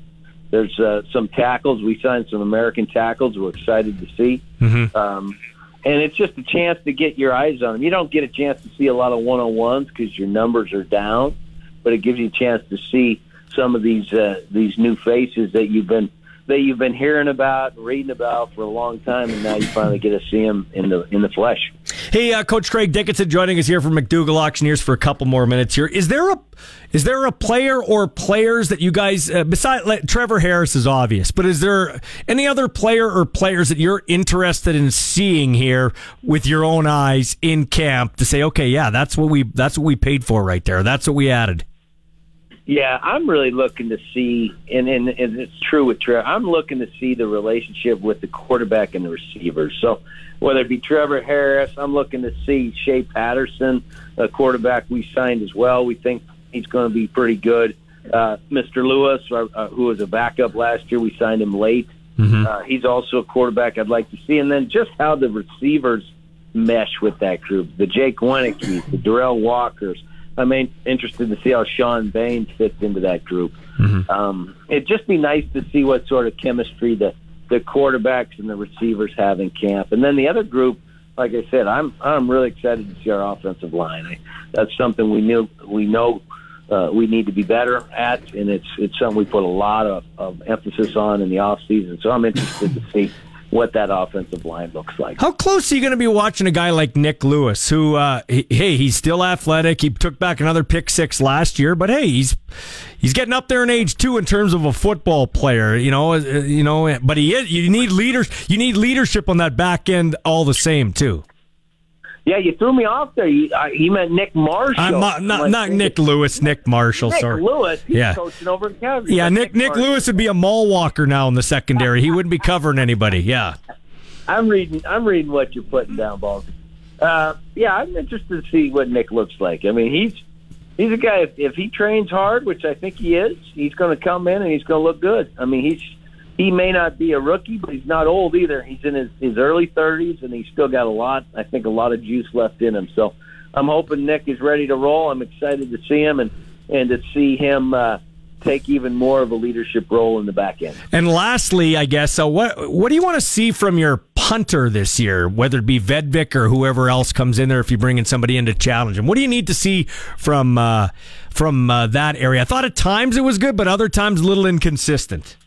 Yeah, well, you just said the word consistency. So uh, I'm excited to see Kaare. I know he's been working hard this off season, uh, training. He stayed in Regina as opposed to going back back to the states or back to Europe. So I'm I'm interested in seeing him uh, be a little more consistent, and and I'd like to see improved accuracy. He he's got a, a very strong leg. He's a heck of an athlete. He's very coachable, and uh, I'd like just to see some growth from from year one to year two, so that he's hitting the ball more consistently and putting the ball outside the numbers where we want. it. All right, And coach. Think he's more than capable of doing. That. Yeah, coach. Good luck with the draft preparations. We'll talk again. Thanks for your time and thanks, Thanks, for thanks We'll for smart later. thanks for smarting me up. Nick Marshall, not Nick Lewis, for sure. Thanks, appreciate it. That's uh, Coach Craig Dickenson, McDougall Auctioneers. I had Nick Lewis on the other day, so that's why I kind of got a brain cram. Nick Lewis, the coach, not Nick Marshall, the DB. When we come back, we'll get to more of the Sports Cage in a moment on 620 CKRM. We're talking sports on your way home. This is the Sports Cage on Sports Radio 620 CKRM. Welcome back to the Sports Cage here at the corner of 12th and Rose. Ahead of our 5:30 news, and the other side of 5:30, we'll talk with our friend Glen Suitor from TSN. Uh, Major League Baseball, Blue Jays are scoreless with the Chicago White Sox coming off a weekend set where they took two of three in the Bronx, uh, including what was it last night? It was five, five, five to one. Um, uh, Vladdy and Varsho went uh, back to back. And uh, seven scoreless innings from uh, what's his name, Kevin Gossman. Kevin Gausman, yeah, yep. 11, 11 strikeouts. That was a good uh, good omen there. They're playing the White Sox, who we always expect them to be better than they are. So uh, should be uh, interesting. Don't have the. Tony La Russa excuse anymore. Yeah, that's right. Where he falls asleep in the dugout. Uh, NHL, Jack Hughes, Blaine tells me, breakaway goal, and the New Jersey Devils have a 1 0 lead. 12.34 to go in the opening period uh, in New York against the Rangers. Devils gave up the first two on home ice, won the next one in overtime in uh, Madison Square Garden, so they're trying to even that series at two apiece. Toronto's at Tampa, 2 1. Toronto leads that series. Vegas at Winnipeg. The uh, Jets uh, trail two games to one in Colorado at Seattle, so that'll be interesting. And Aaron Rodgers has retired from the NFL to play with the New York Jets. April 1st is a couple weeks ago. Yeah, yeah, but you get what I'm saying. He's Yeah. playing for the Jets. He might as well be retired. He's done. Hey, uh, here's one for you. Lamar Jackson, traded or no? Does he stay with the Ravens or does he get traded here? I think he's staying. I think uh, there's no one to trade for him, really. What a dummy. He should have had an agent. He cost himself lots of money. Yeah, I, and I think that the Sean Watson deal really threw things out of whack with that guaranteed money, and I think that kind of part played part into it. But yeah, the agent, the lack of agency. Yeah, but the kind of- Ravens, like I said before, they don't need. Listen, the Ravens won Super Bowls in when Brady and Manning were in their peak. The Ravens still won two Super Bowls then, and they won it with Joe Flacco and Trent Dilfer. So they don't need. They're like, we don't really need. Like, we can win without guys like that. They also had one of the greatest defenses ever when Dilfer won, and Yeah. then even when Flacco won, they had some really good defenses as well. Their defense is still good, but I don't think it's as good as No, they it's were. true. It's true. But do you think? Do you think? Would you pay that, all that money to Lamar Jackson? Would you? I wouldn't. I don't think he's that elite. I think he's a great athlete. That's a good quarterback, and he gets hurt a lot. What's your better option then? If you're not gonna if you're not gonna take Lamar Jackson, you're Baltimore. Then what's your best option then? Huntley? No. Uh, They, I don't know. Can't we find somebody? I'd like to see Lamar Jackson with like a wide receiver and like an offense. That's We've not. got Odell Beckham Jr. now. yeah. yeah. Yeah. How about your guy? How about your guy? Played my son's uh, division of FCS, the Missouri Valley Conference, which was the best or is the best conference in the FCS. Trey Lance, but he didn't have a lot of tape. They traded a lot for him. He was it an ankle injury? Yeah. and i i he's recovering now. The GM John Lynch, the former Packer or uh, Buccaneer safety, said that uh, he is going to be. He expects him to be a 49er. That doesn't mean he will be. What do you think? I think he'll be in. oh, I think he'll be a 49er come training camp. I think that it's going to be interesting to see how the, the camp battle ensues uh, over the next couple of months between him and Darnold and who actually gets more snaps and kind of gets the number one job before Purdy comes back. I don't think Purdy's back before week one. I think he's back week four. I think they're really, really rushing things to get him back week one. Can we just get rid of Josh Johnson? I, I think he'll eventually go away from the league. How the hell has he lasted? Who is that dude? Oh, help me out! Help me out! Oh, Flynn. Matt Flynn? Was it Se- Matt Flynn? Seattle? Yeah, and Green Bay. Yeah. He made like 45 million and was terrible. Like he didn't even They traded for him and then they draft Russell, Russell Wilson and then they just used even, Russell even Wilson. who was the guy that was? Uh, I was going to say Charlie Daniel, but that's a Charlie Daniels band. Chase Daniel, quarterback Yeah. for the Chargers and Chiefs. Who, like, I think he had like 18 attempts in NFL history, and he made like 40 some million dollars. I think his rights were owned by the Rough Riders at one point. Chase Daniel, if I'm not mistaken. Yeah, it was. You're right. because he went to Missouri, right? He was Yeah, a Missouri yeah. quarterback. Yeah. Anyway, very interesting. Uh, the draft coming up on Thursday, and I'm not as excited. Like I do like watching the NFL draft but n- it, not as excited this year. Don't you think the CFL should do something, ham it up? Like, even if you're not a fan, you grab a bunch of people, you give them six beer tickets each, you give them a Tiger Cat jersey, and, and jersey the place up and turn it into an event for TV. Yeah, it it does seem like an, an obvious no brainer. Even though I think uh, the big thing is they got to you know get people uh, more knowledge about the prospects come in and get people excited. That's a big thing that the NFL draft's got over on any draft is that the NCAA players are already superstars when they're getting drafted. Yeah, no, that's a good point, and that's why we're doing something here on the Sports Cage. We're doing our own CFL Draft Night, brought to you by CAA and our buddy Terry Ka- Kazis over there. All right, so uh, make sure you tune into that May the second. When we come back, this guy will be a part of our draft night. Glen Suitor, he will join us that night, and he will join us next. It's the Sports Cage on this Monday on six twenty CKRM. Time now for your sports ticker, and it's brought to you by Busy Bee. They'll repair or replace your residential or commercial garage door so you don't get stuck in or out. Catch the buzz. Busy Bee Doors, the garage door specialists. NHL, the New Jersey Devils at last word had a uh, 1 nothing lead on the New York Rangers. Breakaway goal by Jack Hughes. 6.53 to go in the first period. Toronto Blue Jays are taking on the Chicago White Sox in the second. At last word, it was scoreless. Jays continue to look up at the uh, Rays coming into this uh, game tonight. The Rays had won 13 straight on home turf. They continue to lead the American League East. Toronto playing well, but still third in the chase for the American League East. But I mean, come on, Chase. We still got 140 games left. Crazy how long the baseball season is. And Aaron Rodgers has been traded. Might as well have retired. He's going to New York to play for the JETS Jets, Jets, Jets, which usually stands for just end the season. The NFL draft is on Thursday, and that's your sports ticker. Let's round the bases. Time for today's Sports Cage Regina Red Sox report on the voice of Saskatchewan, 620 CKRM.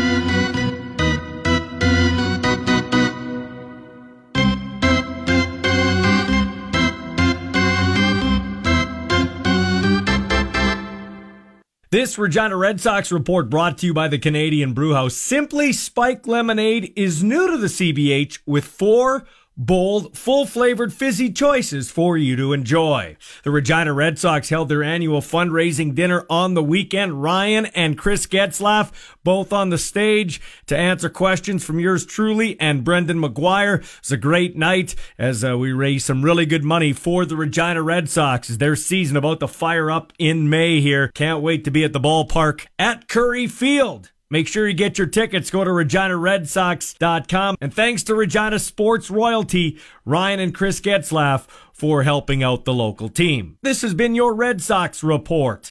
Every time Saskatchewan gets in second or long, they've been bringing Glen Suitor up on the outside. Sometimes they blitz him, sometimes they don't. But when he's blitzed, he's had success. Time for press coverage as former Rider greats and veteran CFL football broadcaster Glen Suitor shares his unique and passionate perspective about the league we love with Rider Nation. Brought to you Brought to you by Quality Tire with nine locations in Saskatchewan to serve you. Check them out at qualitytire.ca. Let's head out in the Western Pizza Hotline. Get it hot, get it fast. Western Pizza. SFU alum, Rider Plaza of Honor inductee, uh, Grey Cup champ, and best analyst on TV. Well, in the country, actually, on TSN. It is Glen Suitor. Thanks for joining me, my friend. Uh, I don't want to beat it to a to a pulp, but we should keep it in the news. It, it, it doesn't really need any help. What an embarrassing situation at your alma mater. Any update for us? Well, yeah, there's uh, you know more and more people that are being added to the uh, support of the of the student athletes that um, have had this happen, and you know this is just uh, the court injunction is coming up on May third. It will be read by a judge then. Uh, we're hoping and confident that that will go our way and that the season will be reinstated immediately. And then from there, we can work on strengthening the program for the future and, and possibly returning to U Sports is is uh, something that's been discussed. Uh, internally here, uh, and I know that the U Sports people in Canada West have been notified, and, and no one wants to see uh, the loss of a football program in our country. So, um, you know, it's it's all hands on deck here. We we talk and and have Zoom calls pretty much every night, Michael, and uh, mothers are getting involved, and politicians, and you know, tons and tons of alumni. Amar Doman, as you know, is going to match a donation that happens tomorrow. We're going to be pledged opening up for one full day of pledges to to commit to pledging money to the program. We c- if we can reinstate it, and then the program continues forever and goes on in 24, then let's strengthen it, and that's that's the goal. So there's two things that we're fighting right now. One is to get the season back and get those guys back on the field and make sure they keep their scholarships and all of that. And then the second, simultaneously, is to strengthen the program for the future. So, um, you know, we're optimistic. We're optimistic. How does anybody there on that side keep their jobs in management up there on that side? I mean, I don't. Kids are having to get their stuff out of garbage bags now. Probably sort through the garbage bags as to what equipment's theirs or personal belongings are theirs. Um, and you really haven't got a straight answer. Like, it, is it money? It's not money because we've got money on this side. It's not a place to play because there was a place to play. Uh, uh, there was a complex process to get into the Can West, which reeks to me of A, agenda, and B, laziness. Have, are we ever going to get a straight answer? And with this overwhelming support suits, uh, I don't see how the university doesn't get gets around this, and it's not going to die. Yeah, well, we've already, we've had over 11,000 people sign the petition. The students are getting very active on campus now. The student society, uh, they're really upset because you know you, whether you're a football fan or play on the team or uh, related to someone on the team, but if you're a student up at SFU, you're concerned with your own programs. You know, what if what if just arbitrarily the president and the AD decide that they're going to cancel some other sport or maybe a one of the programs that you have enrolled to say, you know, I'll just throw some out there, but what if they just say, you know, kinesiology, we're, we're just, we're not going to do that anymore after two years of investment by students and things like that. So, you know, I, it's, they haven't really given an answer. Uh, I'm sure they will have to on May 3rd when the judge reads this uh, case. Um, again, we, we, you know, I'll, give you an example of how just how bad this has been, Michael. Uh, just a couple of days ago, the the players were not allowed to go into their locker room, basically locked out of their locker room, and they had all their a lot of a lot of their personal possessions in there, and they weren't allowed to go in. And then, uh, just a couple of days ago, all of their stuff was put in bags and dropped in the corner. Some of it was uh, you know, that misplaced, and the the players had no say in it, and were not notified. I mean, this this is like the the things that are going on in this case are just you can't get wrap your head around how an administration can get away with this. So we're we're going to keep fighting this, and you know, May third is a big day. Yeah, it is, and we'll uh, we'll keep it going too here on this end because our buddy Glen Suitor, big time uh, CFL alumni. Now, uh, I think uh, we need to promote uh, good things too uh, in a positive light. Mm-hmm. CFL office slash teams invest $3.1 million in amateur football in 2022. Um, and, and I take this SFU thing. Uh, Jim Mullin said it best on my show, and I agree with him. It's kind of like NATO. You attack one of us, you attack us all. And in a roundabout way, I think it's good for the Canadian game that, in a way, we've been attacked, and to see the overwhelming support that, hey, wait a minute, wait a minute, we may have been um, lazy in terms of uh, our passion for Canadian football at times at the amateur level, but when something like this happens, it kind of awakens us. I think it's a good thing in a way. Yeah, and we've got to we got to bring it up and promote it and let people know that this is what's happening. You know, when you're when your kids are real excited and they come home from their flag football game and they've they've built a, a small community on their team that they're you know this is this is their people and friends that they'll have for their entire lives and and life lessons learned by playing the game that you will see in their everyday life as their parent when they come home, you know, keep in mind that the Canadian Football League through 50-50 and a lot of different promotions and uh, coaching camps that the players are involved in. The CFL supports not only financially but in a lot of time spent to to keep developing amateur football. And and yes, we'd love to keep on doing it and having that grow. I, you know, I am I am really excited about what the league office is doing uh, this off season. I, I've really seen a shift, Michael. I don't know if you have, but I've seen a real shift to to sort of just leaning into our country, our game, amateur football. You saw the initiative today with the, when it comes to the officiating, Mm-hmm. um, and, and that and that they're going to try to grow that, put more money into it. Not because our guys aren't doing a good job, because they're doing a great job, and Darren Hackwood is outstanding as the leader of that group. But um, you know, they they you know to have more people involved and more competition in it, and more money. You know, I, I've been saying if there's any more revenues that that the teams in the league start to see, the first priority should be to inject more of those revenues into officiating. And again, not because if we pay them more, they're going to be better, because they're good now. What what it does is it creates, um, you know, a real push for young people, young people that are playing college football right now that say, you know, I probably am not going to play pro football, but I'd love to stay in the game and officiating if I could make, you know, 80 grand a year, let's say. Um, that'd be a pretty good way to make a living to Yeah. stay involved with the game. And all of a sudden you'll have four or 500 kids or young men, young women that are, that are in these officiating camps and now the competition becomes great, and it's and you and you're picking the best of the of, of the bunch. You know, uh, Glen Suitor, I um, you know, especially since watching these NHL playoffs, uh, you know that I go to Game Three. I, I'm an Oilers fan, but I go to Game Three, Oilers Kings. The puck hits a high stick. Anybody that says it doesn't hit a high stick has no idea what they're watching. Like I, it's it's embarrassing. You go to replay and you still get it wrong.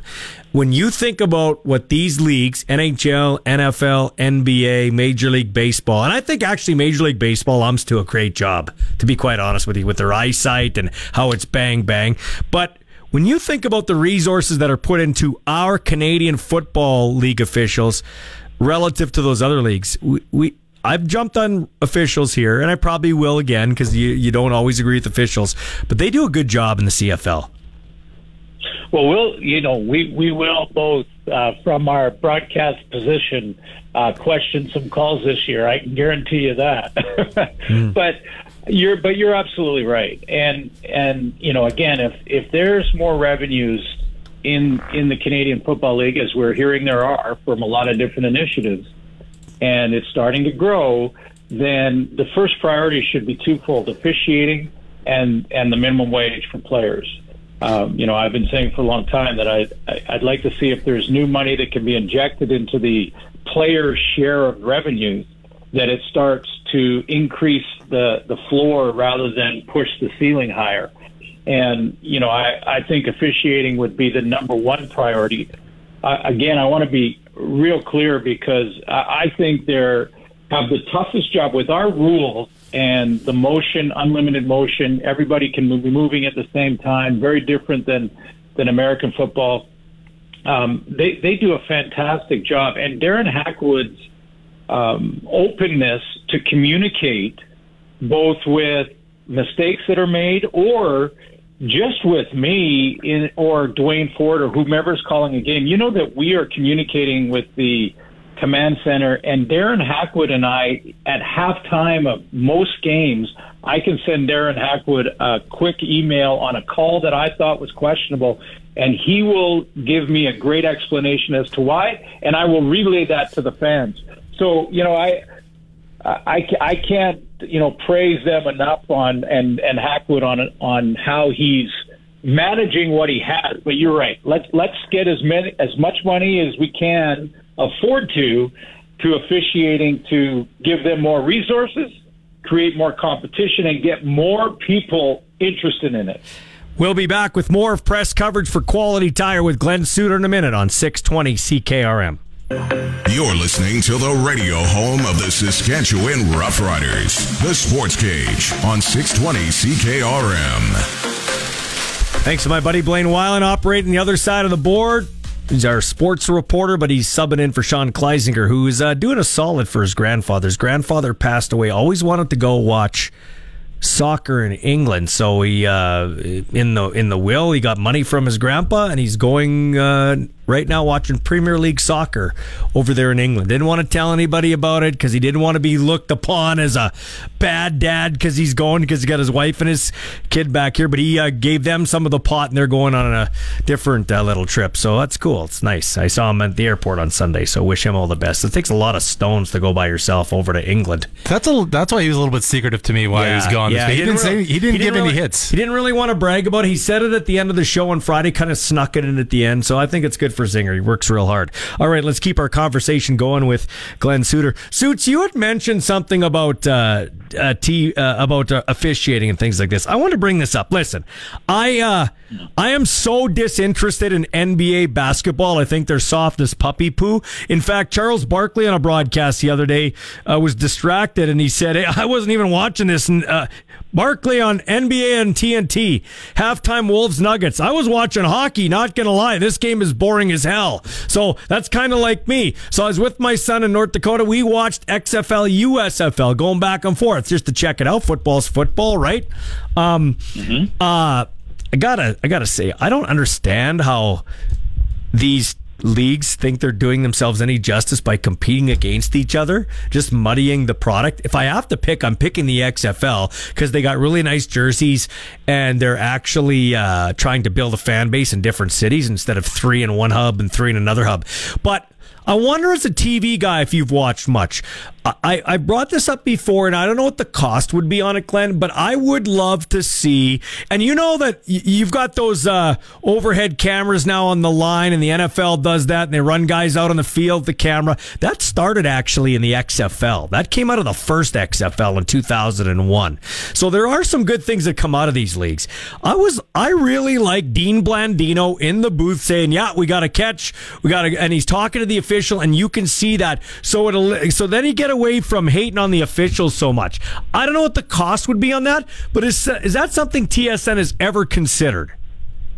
Yes, yeah, we've talked about it many times. You have to have the right guy. You know, you have to have a guy that can communicate, that can message, that can can do it in a short amount of time, make a you know a solid point, and not wander. Um, you know, there's there's lots of sort of criteria because he has to be obviously a former official. Better if he's a former head official, and maybe even spent time in the replay booth. So all of those things are, you know, should be part of his resume. And then if he can communicate well, and keep in mind, in in Canadian football, we have half the time basically, and I know in real time it's it's closer than 20 seconds versus 40, but um, you know we we have a quick we have a quick turnaround and not a lot of time. That's why we we sometimes will play one replay, and that's why Coach Dickenson, who by the way I listen to every time you have him on the show, it's it's awesome uh, segment. Um, but you know, Coach Dickenson and all the coaches in the league would love us to show every replay all the time when it comes to challenges and things like that. And sometimes we just don't have time to get there. So, you know, with all that said, yes, we have uh, discussed that. It would certainly make my job easier because Yeah, yeah, yeah, yeah. now I now I just defer to the ref and the fans cannot get yelling at me. yeah, no kidding. Hey, take, no, no matter what I no matter what I say there, Michael, half the fans watching the game are mad.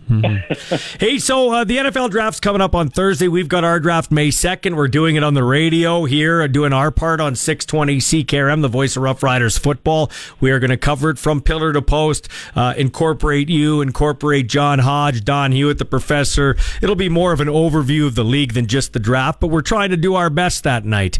Uh, I always thought, I just said it on this show if you were listening, I thought the CFL should do something like that. Paper the place, give people drink tickets, give them a jersey, uh, even if they're not Cat fans. It looks like you got a bunch of people for a made for TV event instead of just the commissioner standing in front of a podium and then the rest of it's online. You know what I'm saying? Yeah, I, I love the idea. I mean, you know, I, I think you start again in the in the hubs. You start in Saskatchewan. You start in Winnipeg. The you know the Mhm. teams that are you know have the the real cool and great fan bases, and and you know they support it. And if it was in a you know massive pub, or if it was in a uh, you know one of the big convention center rooms or something like that with uh, I think it, I think it'd be great. You know, our, our draft, the challenge, the challenge with a TV show or a big event is that our draft, well, it's probably more important to the teams than any other draft in any other sport. It is, it is, it, it, doesn't have the flash of, you know, the first two or three picks being quarterbacks or, you know, the, you know, the Connor Bedard sweepstake and how that's going to be so intriguing because he's the best player available and he's a, a generational player and who which team is going to get Connor Bedard. You know, the, the, we don't in the CFL. Our draft does not have that, but I, I'd love to see this. I would love to see this as a TV show at TSN, and I I proposed it, and you know I don't make those decisions. That's a few floors above wherever I've been in the TSN building, but you know, the the proposition I put out there, and I wrote it down, you know, and I, I gave them an actual, uh, you know, submitted a proposal was to have a Canadian content um, preview show. So, how were the Saskatchewan Roughriders using their Canadian content last year? Their best Canadians, profiles on those guys um, looking forward to what they're going to have for this coming training camp. And then within that show, you have the first two or three rounds of the draft, the Canadian college draft. So you start with Saskatchewan. It's a preview of the Canadians that are playing on the Saskatchewan Roughriders. And then you interject the, or you drop in the, the draft.